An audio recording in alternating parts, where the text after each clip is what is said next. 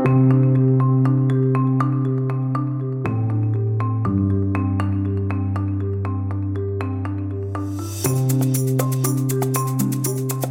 en welkom bij Buiten de Krijtlijnen. Mijn naam is Frenke van Hoek en dit is uw podcast over onderwijs.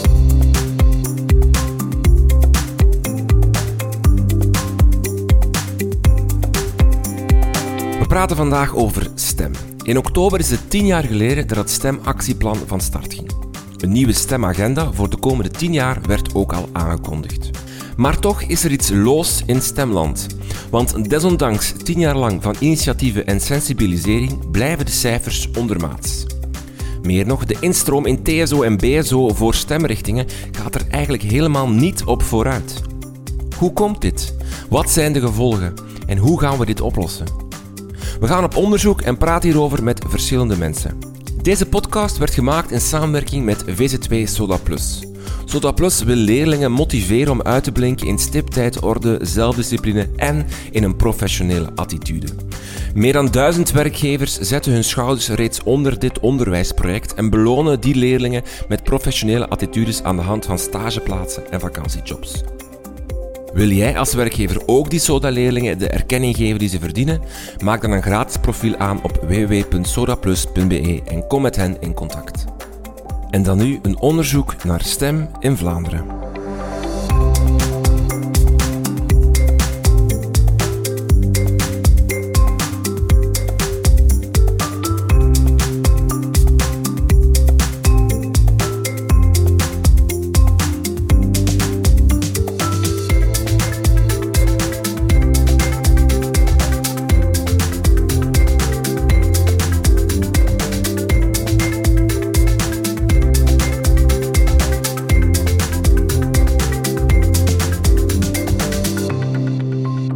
Ik ben Michael Verbeek.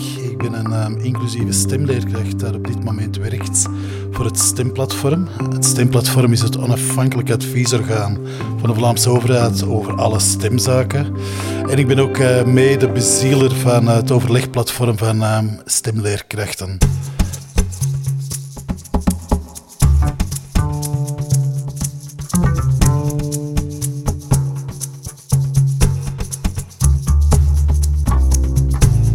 Gaan eerst even terug in de tijd. STEM staat voor Science, Technology, Engineering en Mathematics. Maar wanneer doet nu juist het begrip STEM zijn intrede in het onderwijs? Michael Verbeek was er als een van de eerste bij. Oh, in Vlaanderen is het op uh, twee verschillende dingen natuurlijk. Als leerkracht, want ik heb uh, meer dan 20 jaar voor de klas gestaan, BSO, TSO.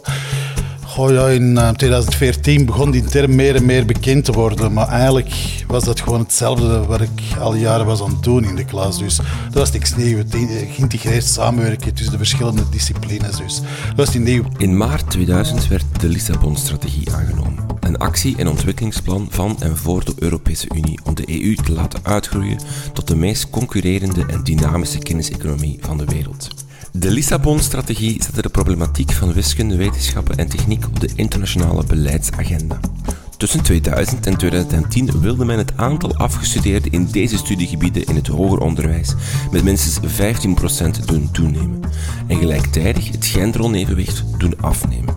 Um, zagen we dat we een tekort kregen aan um, stemprofielen en dat dat um, een behoorlijke uh, hypotheek legde op onze, op onze ontwikkeling, op onze groei, op onze economie. En dan hebben ze, heeft de overheid uh, bedacht van wat kunnen we doen, wat kunnen we daaraan doen. En um, in tegenstelling van alle andere landen die dat dan zo'n stemcentrum hebben gemaakt, zoals uh, uh, platform Beta Technieken in Nederland, uh, Mint Duitsland, Luma in Finland, hebben ze in Vlaanderen gedaan. We gaan een onafhankelijk adviesorgaan van mensen met maatschappelijk relevante invloed samenzetten en um, die laten we advies geven aan de Vlaamse overheid. En die hadden recht op één en ondersteunen, want de rest doet dat allemaal zo bovenop hun eigen taak. Zo. Onze voorzitter is bijvoorbeeld François Chambard, uh, nu chairwoman of uh, Melexis, ervoor CEO van, uh, van Melexis, Giet Tegenbos en dergelijke. Dus, en allemaal, je moet je zien op die lijst, is allemaal wel um, interessante namen of mensen die in elk geval iets te zeggen hebben over die materie. Dus van daaruit uh, zijn we dan... Is dat samengekomen. Eerst is dat stemactieplan er gekomen, 2012, 2020. Ehm, dat was wel heel hard uh, gefixeerd op het onderwijs. En er zijn ook streefcijfers richting onderwijs um, gekomen. Uh, dat was belangrijk, want uh, dat is voor het volgende komt ze biedt nog wel terug. En dan um, is er heel hard nagedacht over wat, wat is het vervolg hiervan. Want we zijn er nog niet. Sommige streefcijfers zijn behaald.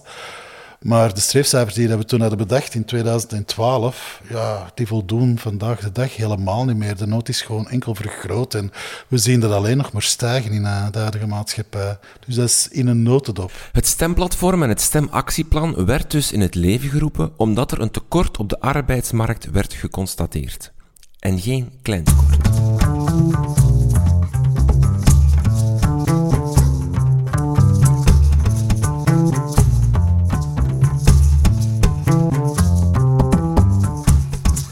Hallo, ik ben Veerle van Nieuwenhuizen, adviseur onderwijs en arbeidsmarkt bij Essentia, de sectorfederatie van chemie, kunststoffen en life sciences. Hallo, ik ben Vicky de Koker, ik ben senior expert onderwijs-arbeidsmarkt bij Agoria Vlaanderen. Hallo, ik ben Hilde Krevets en ik ben uh, Vlaams minister van uh, Economie, Sociale Economie, Werk innovatie en wetenschapsbeleid, landbouw en visserij. Of dat was het toch. Het gesprek met minister Krevits werd opgenomen voor de stoelendans binnen de partij CD&V had plaatsgevonden. Dus toen wij haar spraken, was ze nog geen minister van Welzijn, maar wel nog minister van Werk. Verder is ze natuurlijk ook voormalig minister van Onderwijs. Ze was en is dus zeker ideaal geplaatst om mee te praten over dit thema. Er is dus een tekort aan technische profielen op de arbeidsmarkt. Industriebedrijven vinden geen personeel meer.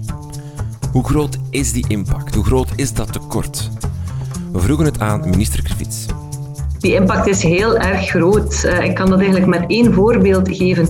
Uh, als je de, we hebben in totaal 207 knelpuntberoepen vandaag in Vlaanderen. Als ik de top 10 neem, dan staat op één verpleegkundige.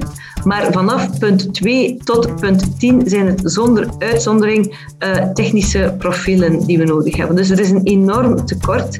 En we hebben ook een wereld die heel, heel snel verandert.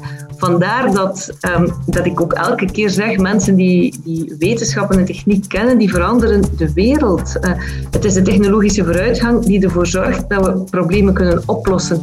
En dus ik, ik, ik heb eigenlijk bijna een maatschappelijke wervingscampagne nodig om uh, jongeren te stimuleren om te kiezen voor wetenschappen en techniek.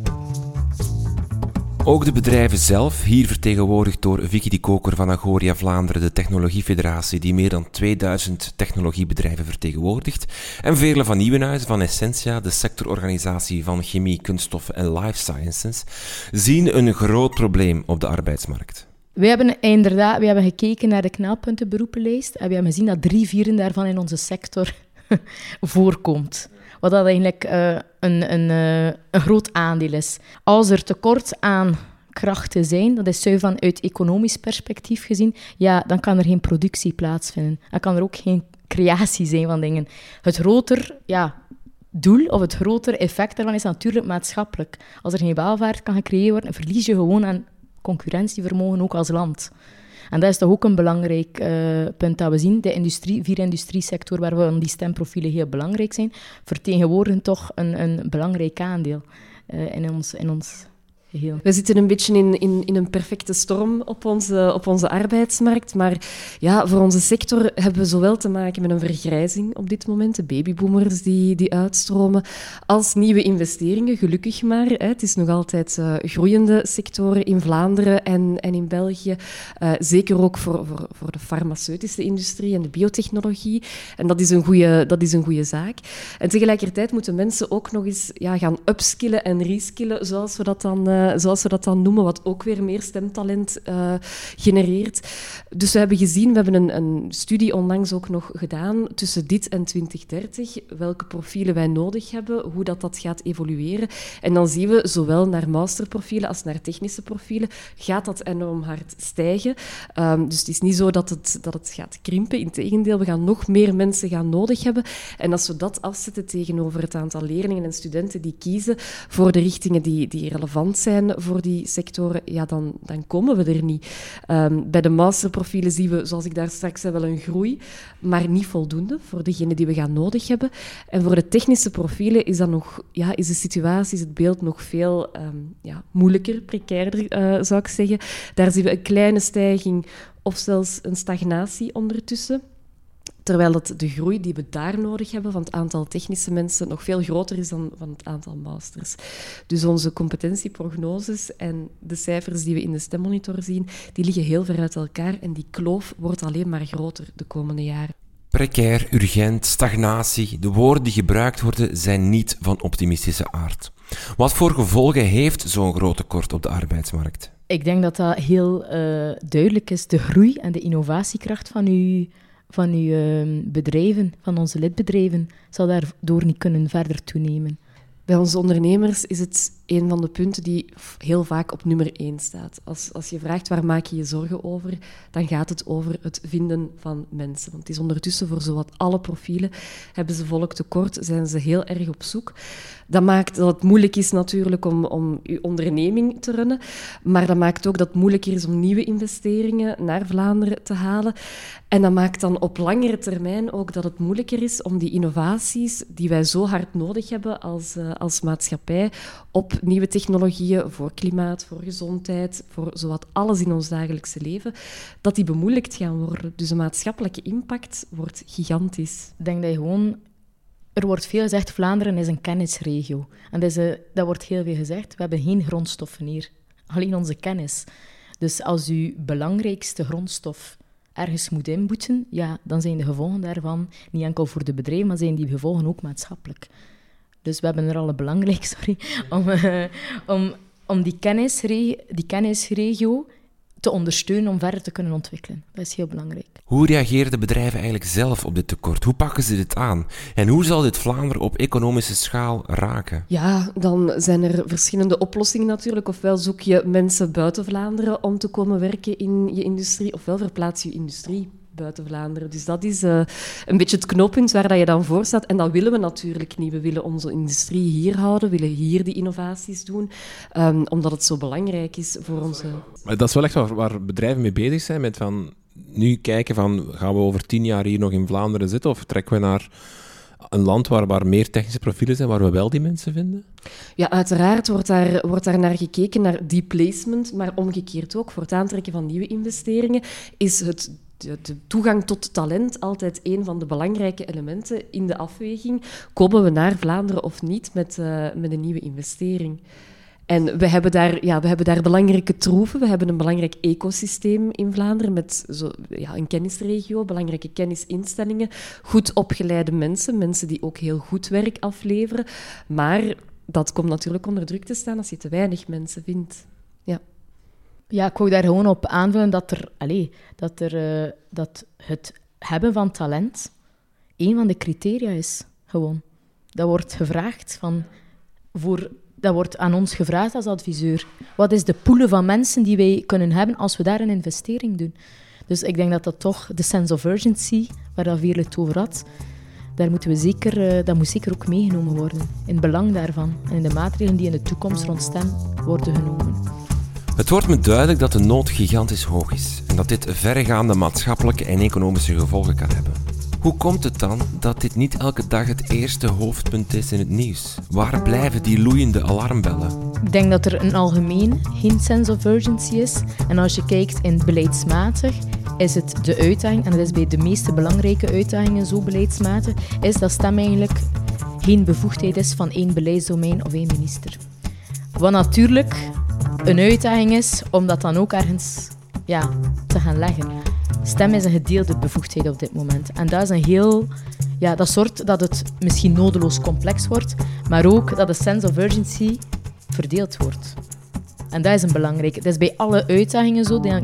Je ziet dat bij levenslang leren zo. Je ziet dat eigenlijk ook bij de klimaatuitdaging. Je ziet dat bij de digitalisering. Er is niet één beleidsdomein of één minister die daarvoor verantwoordelijk is. En eigenlijk is dat een van de belangrijkste uh, ja, punten, denk ik. Om effectief next steps uh, te doen. In 2012 werd er een plan opgesteld om dit probleem aan te pakken. Het STEM-actieplan had als doel om STEM in het onderwijs op de kaart te zetten en ervoor te zorgen dat er meer jongeren een STEM-richting gingen studeren, zodat het tekort op de arbeidsmarkt opgelost zou worden. Michael Verbeek vertelt het ging voornamelijk inderdaad over onderwijs. En dat is nog wel een misvatting dat het nog altijd zou gaan stemmen. Oh, dat is iets voor het onderwijs. En dat is niet. Het valt over het volledige maatschappij, levenslang leren. Valt daar volledig onder. Misschien is het wel interessant om eens te zien van welke de realisaties uh, van dat stemactieplan. Dus eerst hebben we inderdaad awareness gemaakt van stem en stemprofielen en die term bekendgemaakt. Dat is vrij gelukt. De meerderheid van de mensen kent stem en kent het belang ervan. Daar is er heel hard ingezet op stem in de vrije tijd. En uh, was er zo stem, uh, stemacademie in elke gemeente. En dat is goed gegroeid. En Fly heeft er een hele mooie uh, aanvulling aan gegeven om zo die, die stempartnerships te maken. Dus dat er een grotere samenwerking is. En dat is stem IC ook wel. Dan hebben we stem um, in het onderwijs gekregen. Dat belangrijk is dat elke leerling in contact komt met stem. Er bepaalt de mooiste eindtermen waar we heel erg achter hebben gestaan en ervoor gezorgd dat erin komt, is uh, de stem een maatschappelijk relevant probleem oplossen of bedenken door middel van de verschillende disciplines. Dus daar hebben we er ook in gekregen. En dan nu proberen we het in te krijgen van um, stem voor levenslang leren. Um, stem for all. Voor Agoria en Essentia heeft het stemactieplan vooral ingezet op sensibilisering. Het begrip stem bekendmaken in de maatschappij. Maar het heeft er niet voor gezorgd dat de cijfers toenemen. Ik denk dat er twee belangrijke dingen zijn. Er is inderdaad vooral ingezet op sensibilisering, maar het effectieve, de effectieve gedragsverandering zien we nog niet als we kijken naar de cijfers rond uh, stemopleiding. We zien niet dat die instroom verhoogd is, terwijl dat er net heel veel nood aan is vanuit uh, de bedrijven. Uh, een tweede luik is van ja, oké, je kan zeggen er is awareness gecreëerd, maar aan de andere kant is het ook zo dat als er een nieuw label komt, dat ook heel veel scholen, bedrijven en andere actoren elkaar daar proberen aan vast te hangen. Wat risico daarvan is natuurlijk dat dan ook niet stem, zoals het eigenlijk initieel bedoeld was, daaronder valt. Dus ik denk dat er een, twee eigenlijk aandachtspunten zijn. Eén van hoe gaan we van awareness naar gedragsverandering door echte studiekeuze um, te gaan realiseren in die stemrichtingen. En twee, hoe zorgen we ervoor dat eigenlijk het initiële doel van stem, dat dat ook gevrijwaard wordt. En dan ook dat niet iedereen dat niet iedereen zijn kar daar zomaar kan aan vasthangen, zodat de focus blijft. Ik denk inderdaad, awareness is er voor een, een, stukje, maar nog geen sense of urgency.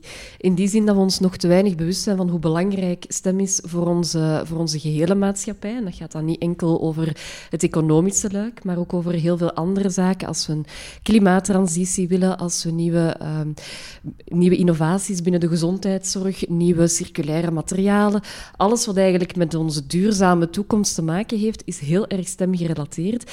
En daar zijn we ons denk ik nog te weinig van bewust, waardoor dat we nog niet genoeg uh, acties nemen om echte gedragsverandering, zoals Vicky zegt, te bekomen. Er is awareness, maar nog te weinig sense of urgency. Ook minister Krivits ziet dat het stemactieplan een aantal doelen duidelijk heeft bereikt, maar erkent ook dat we er nog niet zijn. Ik denk dat er enorme inspanningen uh, gebeurd zijn om, uh, om, om, om stem op de agenda te zetten. Het, tonen ook hoe wetenschappen en techniek het verschil kunnen maken. In die tien jaar zijn ook de stemacademies uit de grond ge, ge, gestampt. Bijna elke gemeente heeft er zo eentje. En je ziet daar dat meisjes en jongens op dezelfde wijze geïnteresseerd zijn aan de basis in wetenschappen en techniek, maar dat de doorstroom dan om keuzes te maken in het onderwijs niet op dezelfde wijze gebeurt. Dus ik ben um, blij dat STEM op de agenda staat, maar ik herken volmondig dat het uh, beter moet. Een van de goede ontwikkelingen is voor mij het feit dat STEM een studiedomein geworden is binnen onderwijs, een volwaardig studiedomein, waardoor het ook veel meer zichtbaarheid krijgt uh, op school. Maar om de resultaten daarvan te zien, moeten we eigenlijk wachten tot de eerste groep jongeren de eerste cyclus doorlopen heeft. Dus we zijn nog wat vroeg, want die modernisering secundair is nu eigenlijk nog maar goed en wel uit de startblokken. Een veelgehoorde kritiek is dat STEM een beetje het slachtoffer is van zijn eigen succes. STEM werd een hipbegrip en veel scholen wouden zich daaraan linken. Maar daardoor ging het initiële doel van STEM een beetje verloren. Vicky de Koker duidt. Ik denk dat heel gemakkelijk of heel snel uh, STEM, en dat geldt ook voor andere labels, hè, dat die heel snel opgenomen worden door scholen of, of zelfs andere actoren om het label te krijgen. Omdat je daar hierdoor kan meesurfen op ja, de populariteit van iets nieuws. De vraag is of dat alles wat een stemlabel gekregen heeft, effectief aan de doelstelling uh, van het zij sensibilisering, awareness, sense of urgency en dan effectief de gedragsverandering, of dat die daarmee aan bouwen? Dat is de vraag. En dat is een belangrijk gegeven. En ik denk dat het niet zo is. We zien heel veel goede initiatieven op terrein die opschaling verdienen. Dat zien we. Maar we moeten wel zorgen dat, uh, dat er gefocust wordt om effectief nu die gedragsverandering te creëren. Ook Michael Verbeek van het Stemplatform beaamt het. De naam is gekend, maar uh, wetenschap en uh, innovatiedepartement onderzoekt jaarlijks van uh, wat is de naambekendheid van, maar we zitten nog amper aan 70% of zo. Hè. Dus dat valt mee of dat er is doorgeslagen of niet. Daarvoor was het inderdaad, als we een pot verf hadden en we zeiden van voorpostschool stem, dan was je een stemschool. Ondertussen is elke secundaire school een stemschool, omdat die overal die stem-eindtermen in zitten. En zijn er enkele gemeenschappelijke die dat zowel in alle graden, in alle finaliteiten allemaal terugkomen en zo. Um, dus om te onderscheiden, gewoon zeggen wij zijn een stemschool, ja, dat is alle scholen zijn een stemschool. Er zijn wel heel mooie initiatieven die zich uh, kunnen onderscheiden. En uh, FOCA ondersteunt dat bijvoorbeeld. Je hebt het um, European STEM Label. Er is wel een bepaalde, um, bepaalde um, dingen waar je moet voldoen om een, jezelf een stemschool te mogen doen. Het interessante ervan is, we gaan dan over heel Europa kijken, van een heel lerende community over heel Europa. Wat is daarvan? Uh, hoe doen jullie dat? En je moet samenwerken met hogescholen of universiteit, je moet samenwerken met een bedrijf, je moet samenwerken met omgeving en zo. En dat maakt natuurlijk wel um, dat je terug over iets praat en dat, je, dat het terug een, um, een niveau heeft. En je moet eens kijken, er zijn een stuk of 10, 12 scholen in Vlaanderen dat dat stemlabel hebben. En dat vind ik nou wel waardevoller dan gewoon van wij zijn een stemschool. Ja, oké, maar bewijs het dan ook maar eens even dat je dat bent. Ik ben niet voor labels, maar dat is wel iets heel fijn om in een team naar te kijken van zijn wij een stemschool, ja of nee. Minister Krivits reageert. Goh, um, iedereen was het ook eens uh, met het feit dat de business as usual niet kon. En dus is er een uh, stemagenda gekomen om aandacht te geven aan wetenschap en techniek. Ik, vind, ik sta er absoluut achter. Er zijn er heel mooie dingen uit voortgevloeid. Uh, Denk, allee, en, en, er zijn ook zoveel mogelijkheden. Denk aan Coder Dojo. Dat zijn de, de programmeerworkshops voor jongeren. Denk aan de stemacademies.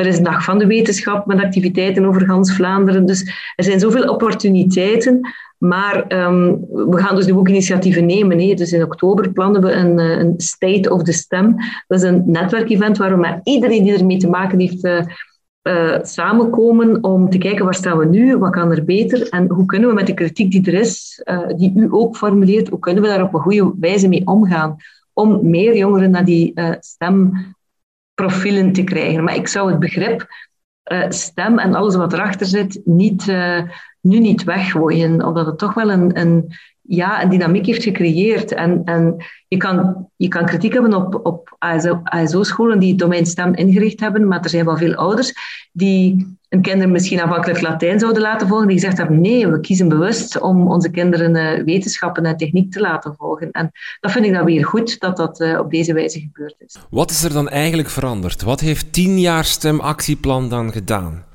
Vele van Nieuwenhuizen van Essentia geeft een samenvatting. Het is, is een beetje een, een gemengd beeld. In die zin dat we zien in, in ASO-richtingen, in masterrichtingen, zien we wel een, een stijging. En dat zijn ook heel erg belangrijke profielen voor ons. Ook binnen meer technische richtingen, degenen die wel echt de innovatieweg zijn ingeslagen, omwille van, uh, denk ik, ook een stuk meer awareness rond stem. Zoals richtingen als industriële wetenschappen of chemische procestechnieken, die zijn die innovatieweg ingeslagen, die dragen dat ook uit. En dan zien we daar ook de positieve effecten. Dus daar zien we de cijfers ook wel stijgen. Dus het, het, het is niet zo dat, dat het niet opbrengt om erop in te zetten. We zien wel degelijk effecten, alleen het is nog te weinig en er moet nog veel meer.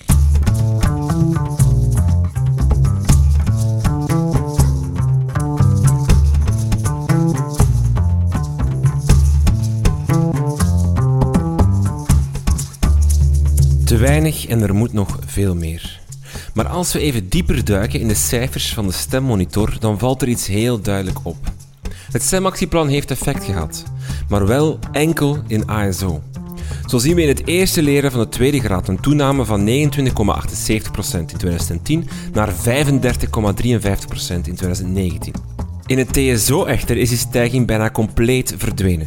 Daar zagen we in 2010 36,13% van de leerlingen in een stemrichting. Dat getal is met 0,5 procentpunten gestegen naar 36,71 in 2019. Verwaarloosbaar dus. In BSO zijn de cijfers echter nog dramatischer. Daar zien we zelfs een lichte daling van 40,47% in 2010 naar 40,10 in 2019 in het eerste leerjaar van de tweede graad. Nog één cijfertje om het af te leren. In 30 jaar tijd is het aantal leerlingen in het studiegebied mechanica en elektriciteit gezakt met 30%. Ook minister Krevits erkent dit probleem. Wel, eerst en vooral uh, zien we effectief dat uh, het aantal jongeren dat de stemrichting volgt in uh, technisch en beroepsonderwijs niet toeneemt. In ASO is dat wel zo. Dus het is van belang dat je daar dat we daar een grotere dynamiek krijgen. Je kan natuurlijk leerlingen niet dwingen om een stemrichting te gaan volgen. Je kan daar ook niet te veel op sturen. Dus je moet echt die goesting van jongeren gaan aanwakkeren. Ik zie veel goede voorbeelden in scholen. Uh, ik heb ook veel vaak uh, scholen bezocht waar je ziet dat er echt heel hard ingezet wordt op die liefde voor techniek en technologie. Maar je krijgt dat niet zomaar, zomaar zomaar gekeerd. Het vraagt inspanningen, eerst en vooral van de sectoren zelf, maar ook van, van, de, onder, van de scholen. En Dual Leren kan daarin helpen, omdat jongeren daar en onderwijs en, uh, en, en, opleiding op de werkvloer volgen. En ze krijgen ook een volwaardig diploma secundair onderwijs. Maar ook de hele moderne scholen kunnen daarbij helpen. Tien jaar lang beleid, honderden acties en promocampagnes als Techniek is chic, toch wel technisch, STEM werkt, het Techniekfestival, de Techniekacademies, de STEM-academies. En het resultaat is geen enkele toename van het aantal stemleerlingen in TSO en BSO. Hoe kan dit? De voor de hand liggende conclusie is dat het helemaal niet de bedoeling was en dat het voornamelijk het idee was om meer leerlingen in ASO te krijgen, wat wel gelukt is. Was het stemactieplan te veel gericht op ASO? Ik denk niet dat het heel bewust is gedaan, maar we zitten hier met heel veel unconscious bias. En daar wil ik ook wel graag, of daar wil ik ook nog wel verder op ingaan. Maar inderdaad, er is heel hard gericht op die ASO um, voor stem. Uh, en daar doe ik het goed. En de meisjes zijn er uh, mooi verdeeld. En er is een voldoende aantal uh, percentage dat stemoprichtingen volgt in die ISO. Dat klopt. En daar heeft dat heel goed voor gepakt. En dat kunnen we alleen maar toejuichen. Dus dat is een win. En was dat bewust of onbewust? Dat is zeer onbewust gebeurd. Ik denk dat er toen ook al wel van die praktische profielen, dat daar ook al wel de nood voor was. Of dat, ze, dat wat we doen. En vanaf dat ik de voorbije jaar dat ik voor het stemplatform werk, is daar zeker een aandacht van oei we hebben die niet mee. Dus er is een bewustzijn en het is een neveneffect of iets niet voorzien. Ook Vicky de Koker denkt dat er toch iets misgegaan is met de balans ASO, TSO, BSO. We zien dat stem in ASO rendeert. De vraag is, is dat niet ten koste gegaan van TSO, BSO? We, we hebben heel veel ASO-scholen die het stemlabel gebruikt hebben. We hebben ook anderzijds scholen die gezegd hebben, nee, wij kiezen ervoor om stem niet in ASO. Voor ons is stem TSO en BSO. Of allee, arbeidsmarktfinaliteit en dubbele finaliteit. En we zien dan echt dat die scholen het wel heel goed doen in die arbeidsmarktgerichte en die technische uh, scholen. Minister Hilde Krivits ziet geen bewuste keuze om te focussen op ASO. Goh, ik, eigenlijk is er, eh, ik ben eigenlijk mee, ik sta aan de wieg mee van de start al van het stembeleid. Ik vind dat eigenlijk nooit bewust te veel focus gelegd hebben op ASO. Uh, eh, in, tegendeel. Maar um, ik heb wel gezien dat ASO-scholen sneller een kans zagen uh, om met dat stembeleid aan de slag te gaan en daardoor bijna de, de technische scholen in defensief lieten gaan van oei, we gaan nu onze beste leerlingen kwijtspelen, leerlingen die bewust kiezen voor de technische opleidingen. Dus vandaar dat, ik echt geijverd heb om van stem een domein te maken in scholen. En, je ziet dat die scholen die, die bijvoorbeeld ook aan uh, labo's delen en zo, dat die ook een gemakkelijker instroom hebben van jongeren in, in technisch onderwijs. Uh, omdat ze weten, het is heel kwalitatief onderwijs. Je kan er ook hoger onderwijs mee volgen. Tweede is dat uh, de graduaten die er gekomen zijn, dat die er ook voor gezorgd hebben dat jongeren die beroepsonderwijs volgen, ook de sprong kunnen maken naar het hoger onderwijs. Want vaak kiezen ouders voor hun kinderen gaan ze eerder naar, naar de doorstroomrichtingen, ASO of, of, of technisch onderwijs, dat gericht is op verder studeren. En laten ze de andere richtingen links liggen, omdat ze denken, ja, weet nooit dat onze zoon of onze dochter toch liever zou verder studeren, we moeten ze alle kansen geven. Maar door die graduaten hebben we nu eigenlijk de deur ook volop opengezet naar de hoger onderwijs, ook voor jongeren die beroepsonderwijs gevolgd hebben, waardoor denk ik, um, een, een brug weggevallen is. Wat me zorgen baart, dat is de wetenschapsbarometer 21. Dus waar we ouders ook gaan bevragen um, en, en, kijken wat is het draagvlak voor, uh, voor, voor wetenschappen en techniek. Daar zegt iets minder dan de helft van de ouders dat ze hun kind actief zouden stimuleren om een stemrichting te volgen. Ik vind dat veel te weinig. En als je dan jongeren gaat bevragen, dan is eigenlijk maar de helft van de jongeren in de veronderstelling dat, de meer, dat stem een meerwaarde heeft voor een job uh, later. Dus uh, het, we moeten eigenlijk die, die. We hebben een gezamenlijke verantwoordelijkheid om wetenschappen en techniek uh, een betere plaats in ons hart te geven. En dat zit vaak in kleine dingen, zoals samen met je kind luisteren naar een podcast over wetenschap in de auto. Of eens langsgaan bij Technopolis. Of iets waar een heel bewuste keuze van mij, eh, een, een expo openen rond ruimtevaart. Die loopt nu nog altijd in Antwerpen. Ik denk zo sterren en de ruimte, dat uh, doet jongeren dromen. En misschien kan dat dan de trigger zijn om te kiezen voor een wetenschappelijke richting. Maar toch is er iets wat niet klopt. Het beleid, de acties van het stemplatform, de vele stemacties werken niet om de instroom in TSO en BSO te vergroten. Michael Verbeek ziet een andere oorzaak. Het is een heel complexe materie. En er bestaat, ik heb er zeker al gezegd, er is geen silver bullets van, van hier gaan we het allemaal mee oplossen. Het is een complexe materie en uh, we zien inderdaad dat die niet mee zijn. Maar de antwoorden daarvan, uh,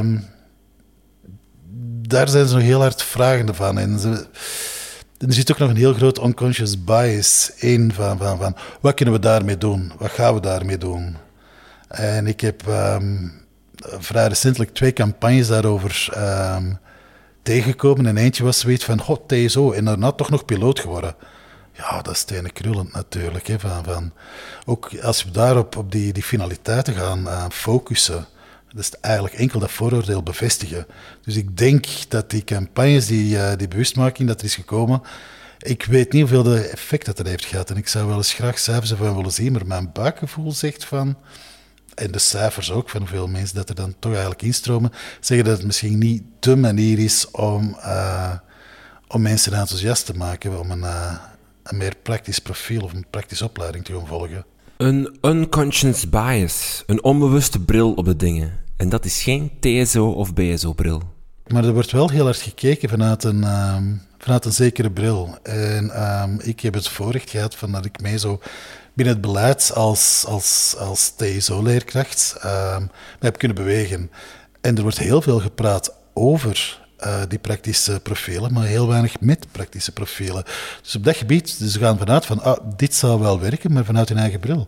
Als we moderne onderwijs, en zeker een uitdagend onderwijs, waar ik voorstander van, van, ben, TSO, BSO, maar dat we dat bekijken met een onderwijskundig blik van, van, uh, vorige eeuw, van een ASO, ja, dan, dan loopt er wel een beetje strop natuurlijk. Dat slaat daar niet op aan. ASO'ers zijn beleid aan het maken voor TSO, BSO'ers. En dat, dat is een moeilijke. Ik heb wel die indruk inderdaad, want ik ben heel vaak in vergaderingen de enige met een technische of een stemachtergrond daarbij. En dat is een mooie uitdaging. We legden deze kritiek ook even voor aan de minister.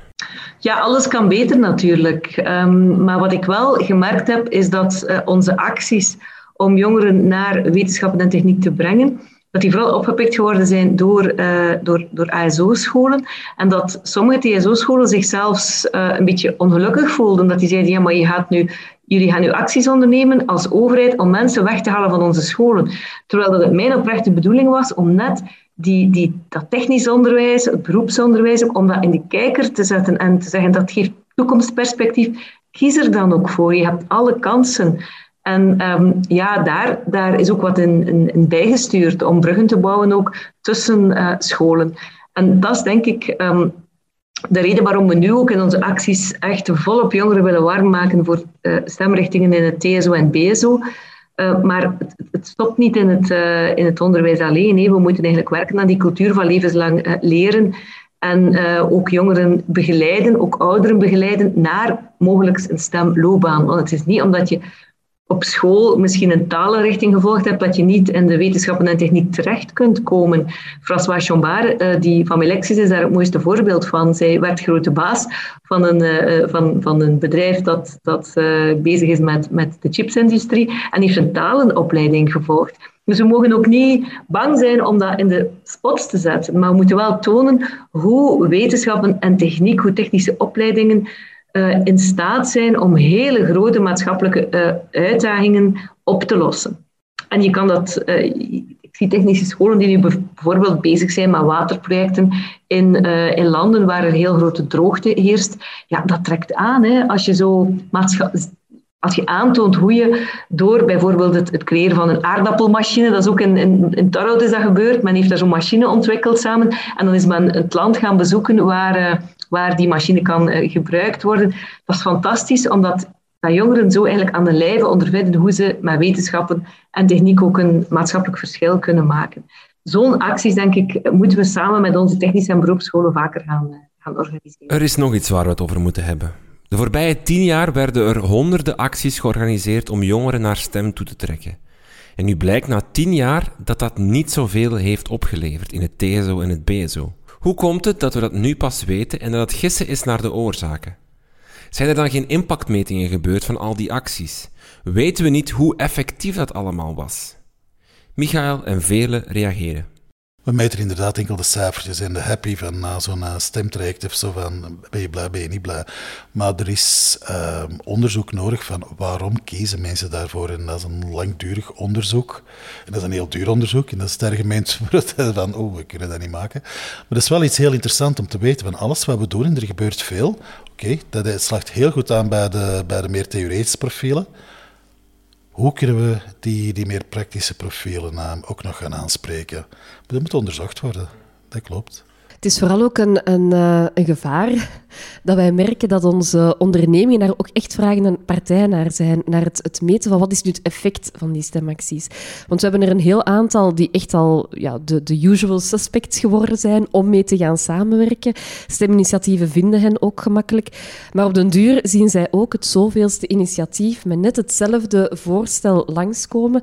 En ze zien dat het, het nieuwe initiatief niet begint waar het vorige geëindigd is, maar gewoon helemaal van nul het warm water opnieuw uitvindt. En dat heeft het risico dat je gaat afhaken op den duur. Dus ik krijg die vraag steeds vaker van uh, geef mij, toon mij aan waar in de keten van alle steminitiatieven dat het zich bevindt en wat het effect is. Wat is de, de return on investment als we hier nu onze mensen, onze resources op inzetten?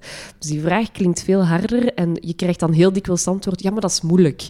Dat valt niet zomaar te meten, dat, dat effect. Ik denk dat we daar um, ja, de, de uit, onze lat wat hoger mogen leggen en toch mogen vragen, probeer het toch maar, want het is nodig. Ja. Ook deze kritiek legden we voor aan minister Krivits. Ik vind dat er uh, zeker geen gebrek aan evaluatie is van het beleid. We hebben elk jaar een monitor. Uh, we kunnen beleid ook aanpassen. Er gebeurt ook elk jaar een evaluatie. Dat geeft dan aanleiding tot sturingen of verbeteringen. Maar uh, voor mij het, moeten we vooral kijken naar de fundamentele hervormingen die we doorvoeren. Bijvoorbeeld stem een volwaardige plaats geven binnen het secundair onderwijs als uh, studiedomein. En je moet ook tijd geven om effect te kunnen hebben en impact te kunnen uh, meten.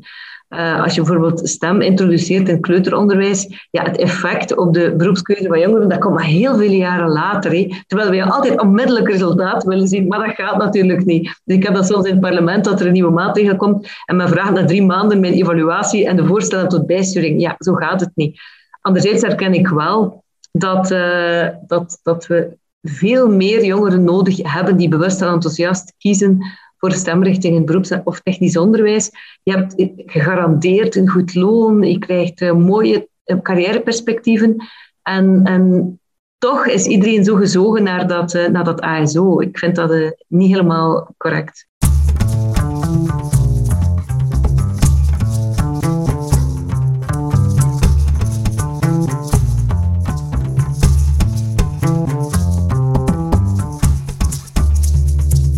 Goed, tijd voor oplossingen nu. Hoe lossen we dit alles op? De bedrijfssectoren zien in ieder geval een sterke rol weggelegd voor een samenwerking tussen scholen en bedrijven.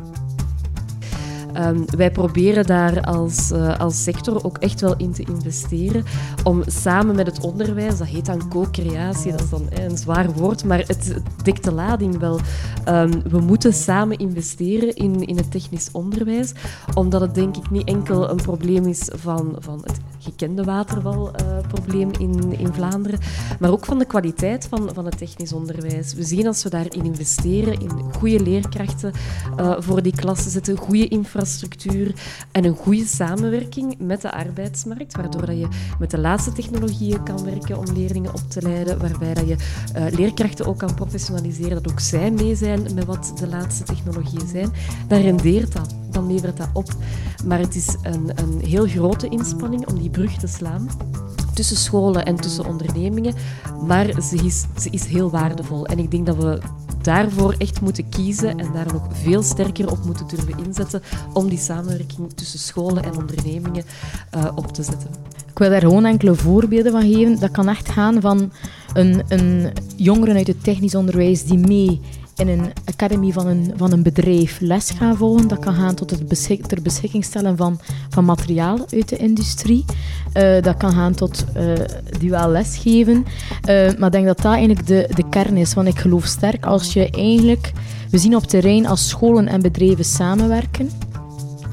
En um, ouders zien dat er ook sterk geïnvesteerd wordt vanuit de naburige bedrijven in de scholen om die technische en die beroepsopleiding sterker te maken, dan is dat ook dat daar ook een vertrouwen genereert. Ook Michael ziet heil in een sterke samenwerking tussen scholen en bedrijven.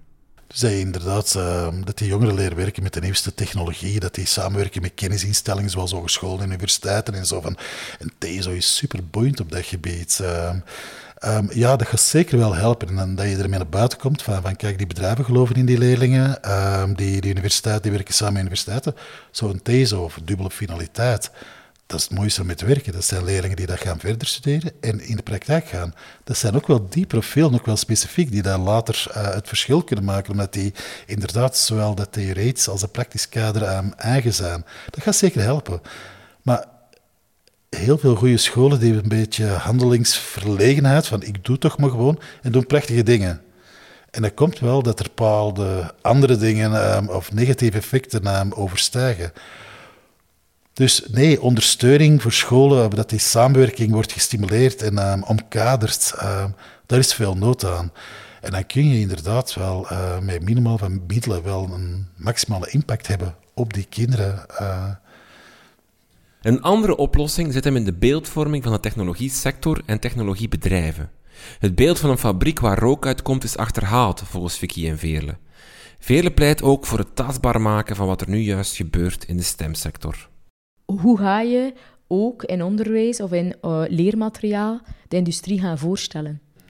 Daar is ook al een belangrijk aandachtspunt over de beeldvorming, die al begint vanuit van een kleuter. De associatie van ondernemingen, fabrieken met negatief, namelijk vervuiling en dergelijke meer, in plaats van wat het gaat over representativiteit, vinden, we daarin belangrijk. Of je kan ook tonen van, kijk, deze vooruitgang zijn, zijn ontwikkeld binnen ondernemingen en we hebben gezorgd voor die welvaart. Deze technologie heeft ervoor gezorgd, als we binnenkomen, dat het licht gaat. We hebben bedrijven die mee in de corona bepaalde dingen hebben ontwikkeld, die toch ook niet onbelangrijk zijn weer. Bijna alles. Dus dat zijn toch dingen waarvan ik denk, kom aan, dit mag toch ook wel eens in beeld worden gebracht. En daar eh, zit je dan wel in sensibiliserende luik weer, maar in een heel belangrijk, opbouwend, ja, die eigenlijk van kleuter en lager al kan beginnen, van hoe wordt in het hoofd van een kind, een jongere, industrie geassocieerd of bedrijven geassocieerd?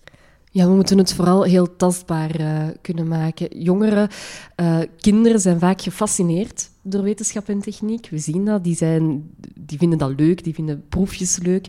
Tot een leeftijd, ja, totdat ze zo jong adolescent zijn. Maar dan wordt het vaak minder tastbaar voor hen. Wat kan ik nu later gaan doen in dat soort van, van richtingen? En dan kiezen ze vaak voor dingen die, die herkenbaar zijn. Terwijl een industrie, bedrijven zoals onze, je wandelt daar niet zomaar binnen. Je weet niet hoe het daar langs de binnenkant eruit ziet, wat er daar gebeurt. Dus het wordt heel belangrijk voor ons ook, want daar hebben ook wij een, een grote rol, om dat net tastbaar en toegankelijk te maken. En wat dat we daar ehm, de laatste jaren enorm voor, voor op inzetten, dat is om mensen uit onze eigen sector vooral ook naar leerlingen, naar jongeren te laten gaan, maar ook naar hun leerkrachten, ook naar hun ouders, om het net tastbaar te maken. Want mensen identificeren met mensen en willen de verhalen van andere mensen horen. Um, vandaar opnieuw het belang van zo'n hechte samenwerking tussen ondernemingen en tussen scholen, um, om mensen uit de onderneming naar de school te laten gaan om ze kennis te laten maken, maar evengoed om nog een grotere maatschappelijke taak op te nemen en zelfs mee te gaan lesgeven uh, binnen de scholen, zoals bij het uh, duaal lesgeven, maar ook gewoon om jongeren een tastbaar verhaal te geven en, en te gaan influencen op stem. En daar uh, zetten wij nu onze stemfluencers voor in, om het allemaal een beetje duidelijker te maken wat hun toekomst kan zijn als ze daarvoor kiezen. Voor Michael is er één ding belangrijk. We kunnen niet praten over TSO en hoe we daar meer leerlingen in krijgen, zonder dat te doen met mensen uit het TSO en BSO. Niet over ons, zonder ons. Zie dat daar op de hogere echelons evenveel technische profielen bij zijn dan um, dan, dan, dan theoretische profiel, dan zeker in verband met stem. Want is, van een bepaald niveau is niet meer uh, de achtergrond of de technische skills die dat belangrijk zijn, maar wordt taal gewoon veel belangrijker. Dat is hoe dat is. Ik hoor ook soms van die verschrikkelijke dingen tijdens een vergadering van, oh, die praktische beroepen, die praktische leerkracht, die kun je abstract denken. En ja, dan gaat mijn haar naar boven. En, dus nee, uh, meer participatie op hogere echelons. Hoeveel raden van bestuur zie je er eigenlijk arbeiders ook wel bij? Misschien hetzelfde als bij vrouwen. Bij vrouwen is het ook heel belangrijk geweest dat er een voldoende vertegenwoordiger is op, alle echelons om dit te kunnen vertegenwoordigen. Je kan niet over vrouwen spreken met vrouwen. En ik denk dat dat net hetzelfde is. Je moet die diversiteit ook op alle niveaus zien, uh, uh, weergegeven zien. Ook minister Krevits schuift een aantal oplossingen naar voren. Wel, ten eerste, eh, zoals ik zei, is er dit najaar een, uh, brengen we eigenlijk het hele veld samen om te kijken wat loopt goed, wat loopt minder goed, wat moet beter.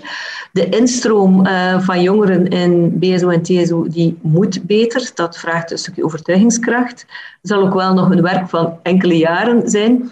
Maar daarnaast zou ik ook willen inzetten op carrière switchen bij mensen. We zijn dat in Vlaanderen niet gewoon. Uh, we hebben niet iets gestudeerd, we zoeken dan iets in de richting van onze studies en we blijven dan in die job zitten, terwijl we de komende jaren uh, zo'n technologische omwentelingen uh, zullen krijgen, dat wat mij betreft dit ook flexibiliteit zal vragen van mensen. En ik, ik, ik geloof echt in het feit dat mensen op geregelde tijdstippen hun competenties best laten controleren, kijken wat kan ik goed, of ook eens kijken of dat het, uh, ja, of dat hoe een loopbaan evolueert en of een loopbaanswitch iets goeds zou zijn. Ik zou daar een stukje bruggenbouwer willen zijn om die sprong te durven maken naar een carrière switch, ook naar een job in wetenschappen en techniek of technologie, omdat je verandert ook als mens.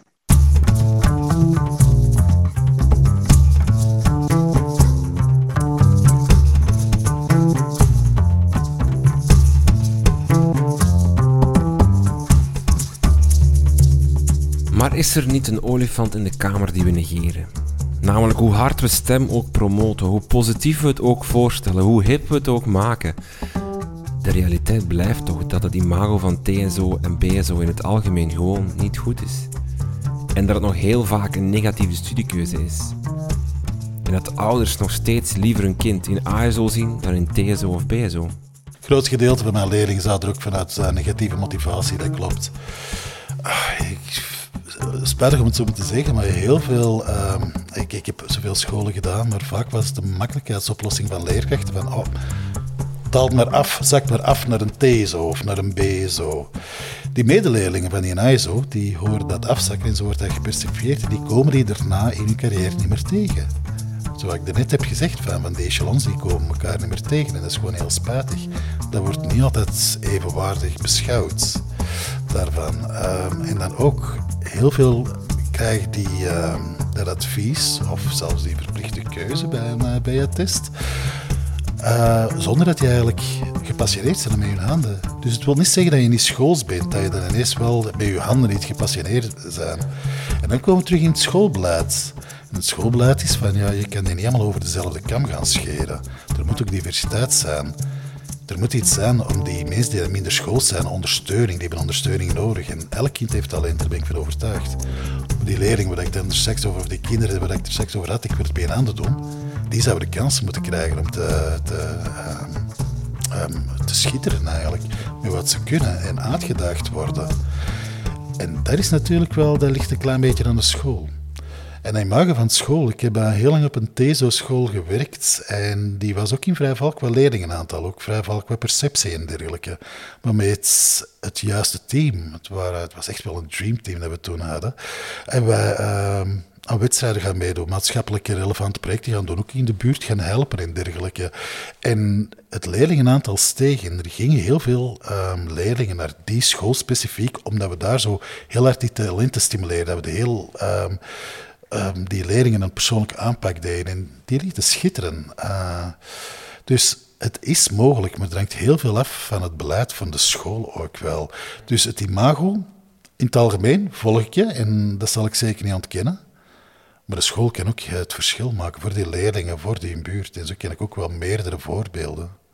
Het hebben van awareness is niet fout. De vraag is waar je nu de, de focus gaat beginnen opleggen. En de keuze voor een bepaalde richting heeft nog altijd te maken met, wordt in grotendeels mee bepaald met de associatie of het imago dat je daaraan uh, koppelt. Jammer genoeg is dat wel nog altijd zo. En um, daarom dat voor ons, alleen voor de industriesector, van belang is dat we zeggen van kijk, als we de samenwerkingen tussen ondernemingen en die scholen kunnen in het licht zetten, waar dat er nieuwste technologieën, nieuwste materiaal, waar ze les krijgen van mensen uit bedrijfsleven, die tonen wat de realiteit is, wat dit stem in de realiteit is en kan zijn, dan denk ik dat we heel goed kunnen tonen aan jongeren, toekomstige jongeren, maar bij voorkeur ook nog voor ze in het secundair onderwijs komen, wat eigenlijk de industrie, bedrijfsleven te bieden heeft. Om uitdagingen die voor hun generatie van toepassing gaan zijn, om die op te lossen. Dus ik zeg soms van ja, je kan gaan, je kan, dat is ook al veel, ook door anderen gezegd, je kan de uitdaging van vandaag, klimaat en dergelijke meer, en digitalisering, je kan die uh, benoemen, maar veel sterker is, hoe ga ik zelf voor een richting kiezen waardoor ik ze kan mee oplossen. En denk, als we die link kunnen maken, dan kunnen we wel jongeren warm maken om daarvoor te kiezen. Ja, in elk geval, ja. Er is geen enkel job meer dat je doet zonder erbij na te denken.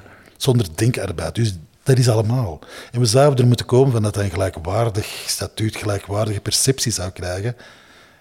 Dat zijn we al heel ver. En in een inclusieve maatschappij, iedereen heeft ondersteuningsnoden. Ik heb nog niemand niet tegengekomen in mijn leven dat geen ondersteuningsnodig of dat er niet een hoek af is.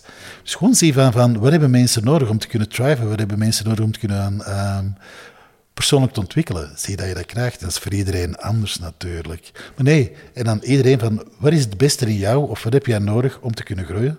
Dat is belangrijk. En dat we dan samen van... Uh, dat is ook wel stem, hè? dus daarmee die stemhelden ook, van, van uh, theoretisch profiel en met praktisch profiel een maatschappelijk relevant probleem aandoen. En dat is de toekomst, die zijn gelijkwaardig, die zijn niet hetzelfde. Maar handskills moeten inderdaad even waardevol um, gevalideerd worden als uh, verbale skills. Ik zeg nu maar iets. Um, het stemplatform is uh, met een heel fijn project bezig, de Stemhelden. En daar is heel goed over nagedacht. Uh, daar gaan we um, theoretische en praktische profielen um, samen laten werken om maatschappelijk relevant probleem op te lossen. Binnen verschillende sectoren, binnen verschillende bedrijven en zo. En dat is een film dat dient ter oriëntering van, van leerlingen, onderwijskiezers, uh, gebruikt die ook bijvoorbeeld, in VDAB gebruikt die ook. Er is altijd een kindrapport erbij en overlaatst waren we er, was ik die aan het rondrijden, want die moeten verschillende locaties zijn. En ik vond zo'n mooi voorbeeld um, dat ik even graag zou willen vertellen. Die vader was een heel goede technieker, bij, ook bij een nutsbedrijf. En ik zei, oh, doet hij er niet iets mee? Nee, nee, nee die is naar de klantenservice gegaan, die is weer afgestapt. Waarom, wat was er nu gebeurd? Of wat was nu het probleem? Die vader een heel goede technieker was, die had een manager die zei van, goh, je moet meer werken, je moet nog wat meer werken, je moet um, sneller klanten afhandelen, korter daartussen en zo is. Die, voelde, die, die technieker voelde zich helemaal leeggeperst eigenlijk van, van, die kon zijn job niet meer doen naar behoren. Die man die heeft wel uh, zijn bedrijfswagen, zijn auto, zijn laptop, zijn iPhone, uh, X-phone misschien zelfs en allemaal. Die mag, die mag die zien. Nu, wat denk je dat die vader aan zijn dochter gaat vertellen, wat ga je later doen? Ja, gaat voor die manager, hè, niet voor die technieker. Dus zolang dat daar um, een groot verschil tussen staat, en ik weet niet hoeveel dat nu staat met um, arbeiders- en bediendenstatuten, zolang dat we die anders gaan bekijken en niet naar waarde of evenwaardig, niemand is hetzelfde natuurlijk, maar evenwaardig gaan inschatten, zeker met deze nood, denk ik dat we nog heel lang met die perceptie gaan blijven zitten. Had STEM en het STEM-platform bij uitbreiding dan dit moeten aanpakken? Hadden ze moeten focussen op het imago, de reputatie van TSO en BSO? Vicky de Kokere reageert. STEM gaat het imagoprobleem van is niet verantwoordelijk. STEM gaat niet verantwoordelijk voor het imagoprobleem of de perceptie van BSO, TSO. STEM had een hefboom kunnen zijn voor uh, technische, allez, TSO en BSO. Dat wel. Um, maar dat is toch niet gebeurd? Dat is niet gebeurd, nee. En is dat een gemiste kans? Zeker. Uh, gemiste kans in die zin dat ik, um, als je echt stem, zelfs ook gewoon TSO en, en BSO in zijn, final, in zijn totaliteit, uh, dan denk ik dat, uh, zoals ik daarnet zei, als je kan aantonen hoe de samenwerking tussen scholen en bedrijven werkt, als je die bedrijven ook en scholen mee de ouders kan laten tonen wat het kan, want dat is eigenlijk waar dat de ouders om, om, om die zijn bezorgd om de toekomst van een kind. Zo werkt een ouder. Ik werk zo, maar iedereen, iedereen denkt zo. Dat is gewoon zo. En je kunt dat ook ouders niet kwalijk nemen. Dat is, uh, dat is mensens. Maar uit de ervaring hier van Don Bosco Zwijnaarden en Don Bosco Sint-Nijs weten we dat als die, die, die sterke samenwerking met bedrijfsleven is echt een overtuigend argument voor ouders om voor die uh, richtingen te kiezen. En dat is wat we moeten tonen aan ouders, dat het kan. En dat, of dat een gemiste kans is van stem, ik vind dat een gemiste kans van TSO en BSO in zijn totaliteit. Niet denken van de stemrichtingen in uh, eh, TSO en BSO. We vroegen natuurlijk ook een reactie aan minister Krivits. U hebt daar absoluut gelijk. Er is een uh, reputatieprobleem. Um, heeft ook te maken met uh, dat watervaldenken, waar, we, waar velen nog, velen nog in zitten van we proberen ASO en dan, BS, en dan TSO en dan BSO um, en misschien nog een keer KSO ertussen. Uh, terwijl er, er is te weinig besef dat er in het TSO ook bijvoorbeeld heel sterke richtingen zitten met profielen die vandaag enorm begeerd zijn door de bedrijven. Denk aan de, de, de recyclage-industrie, alles wat circulair is, hergebruik. En wij hebben de neiging om werken met je hoofd hoger in te schatten dan werken met je handen. Terwijl um, er zoveel uh, kansen zitten in de combinatie. De, de grote winnaars vandaag zijn mensen die met een hoofd en een handen uh, werken. Want ook om met je, je, handen te werken, moet je je hoofd gebruiken. En daar, denk ik, moeten we ook op, op inzetten om dat waardering meer te geven. Dual leren zou daar de kers op de taart moeten zijn. Maar ook hier zien we dat het dat de groei van het aantal leerlingen heel traag gebeurt. Dat het vertrouwen van mensen om hun kinderen dual leren te laten volgen ook iets is wat super, super uh, traag vooruit gaat. Um, dus uh, wat mij betreft, ja, zit daar inderdaad nog altijd een uh, reputatieprobleem.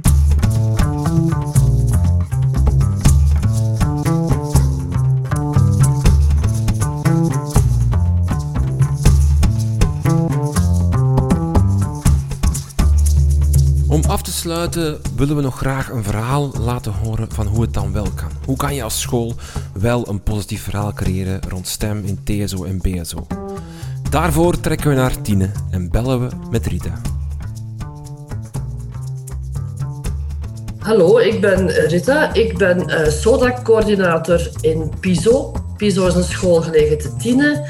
Ik doe dat nu sinds 2014 met hart en ziel. Um, en we zijn er trots op dat we een sodaschool zijn. Welkom in Piso 10. Wat voor school het is, dat vertelt Rita graag zelf. Wij zijn een, een, een school in een, in een stedelijke omgeving, eh, stad Tiene, helemaal verstedelijkt, um, met een vrij groot aantal scholenopties binnen de stad.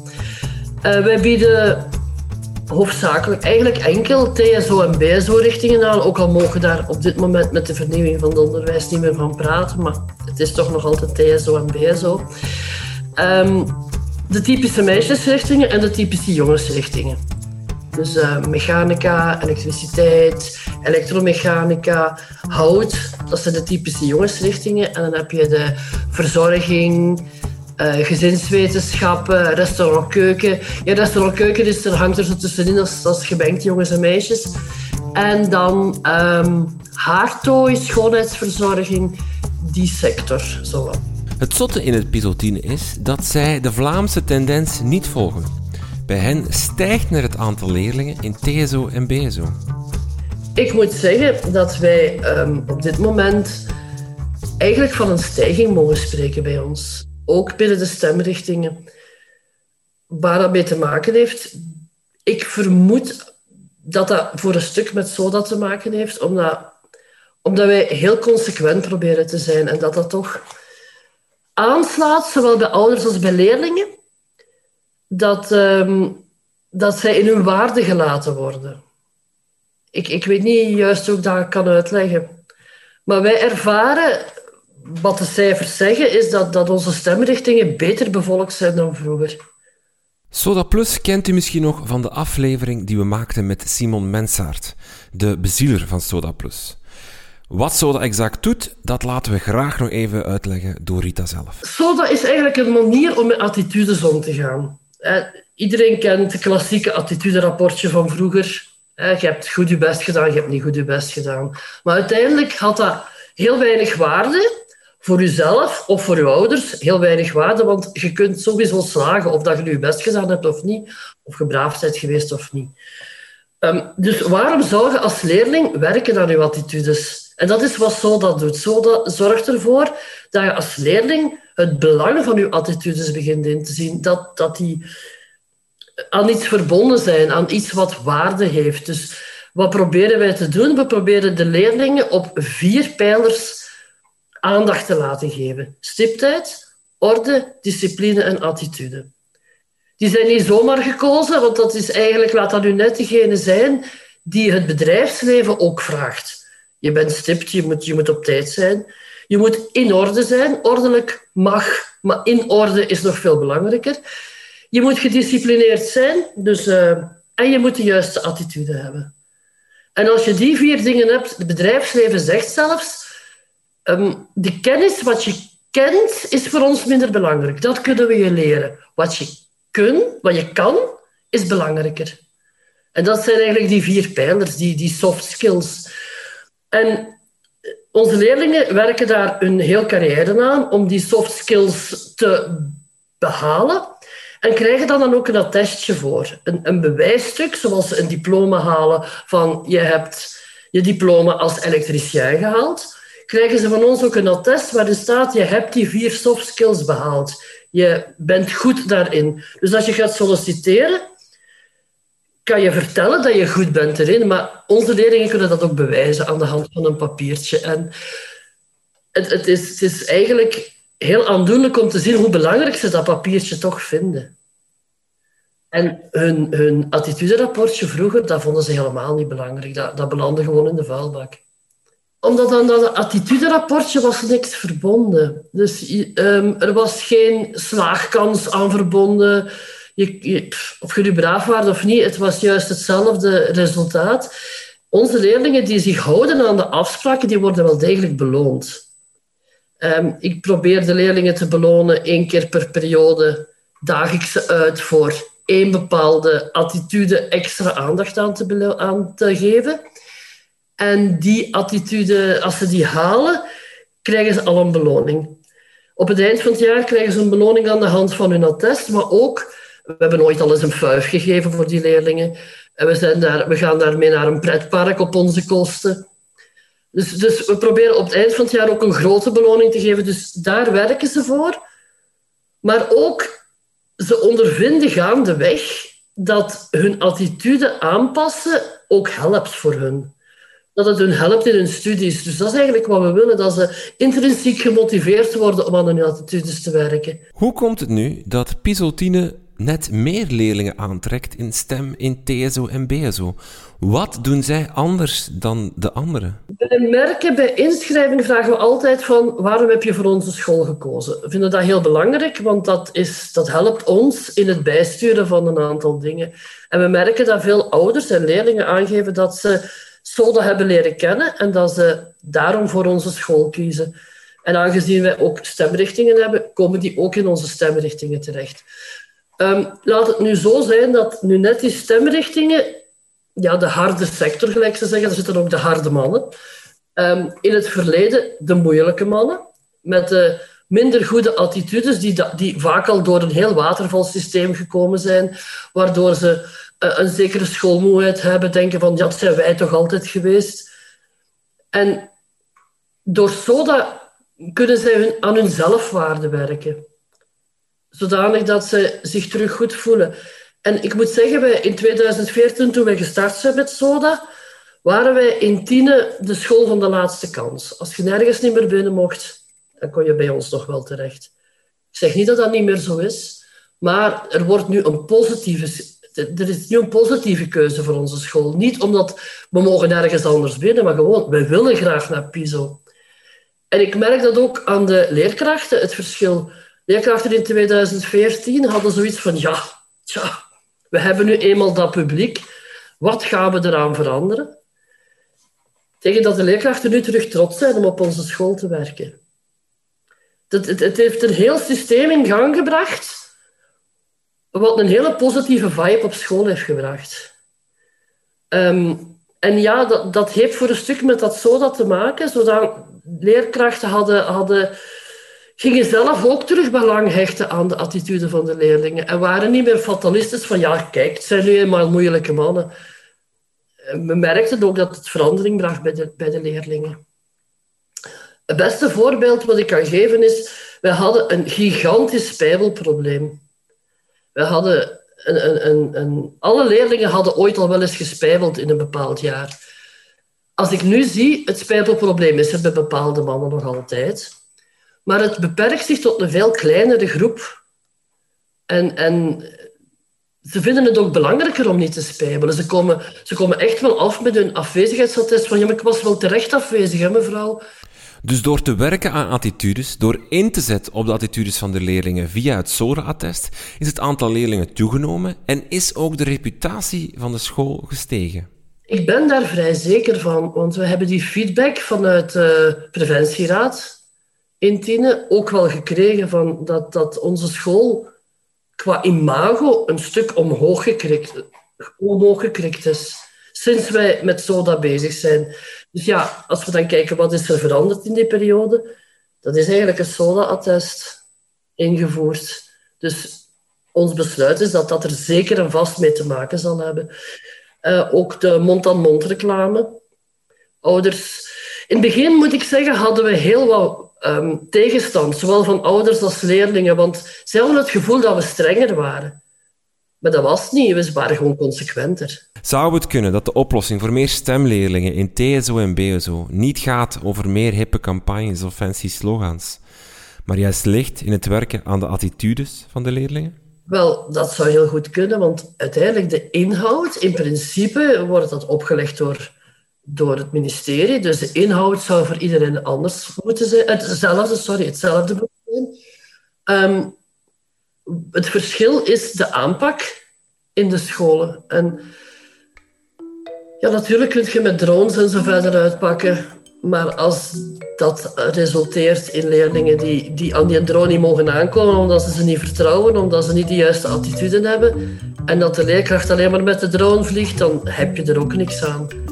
Dus ik denk dat alles valt en staat met de juiste attitudes en met voldoende hoge verwachtingen aan uw leerlingen te geven, zodat zij een zelfwaardegevoel hebben. Ik denk dat dat heel belangrijk is.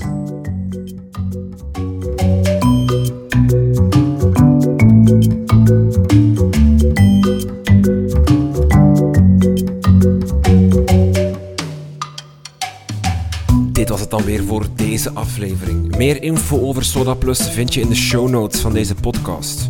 Ook meer informatie over de mensen die aan het woord hoorden kan je vinden in de show notes van deze aflevering. Wil je meer horen over hoe onze samenleving omgaat met kortgescholden en hoe we stiekem toch neerkijken als samenleving op handenarbeid en zo ook neerkijken op mensen uit het BSO en TSO?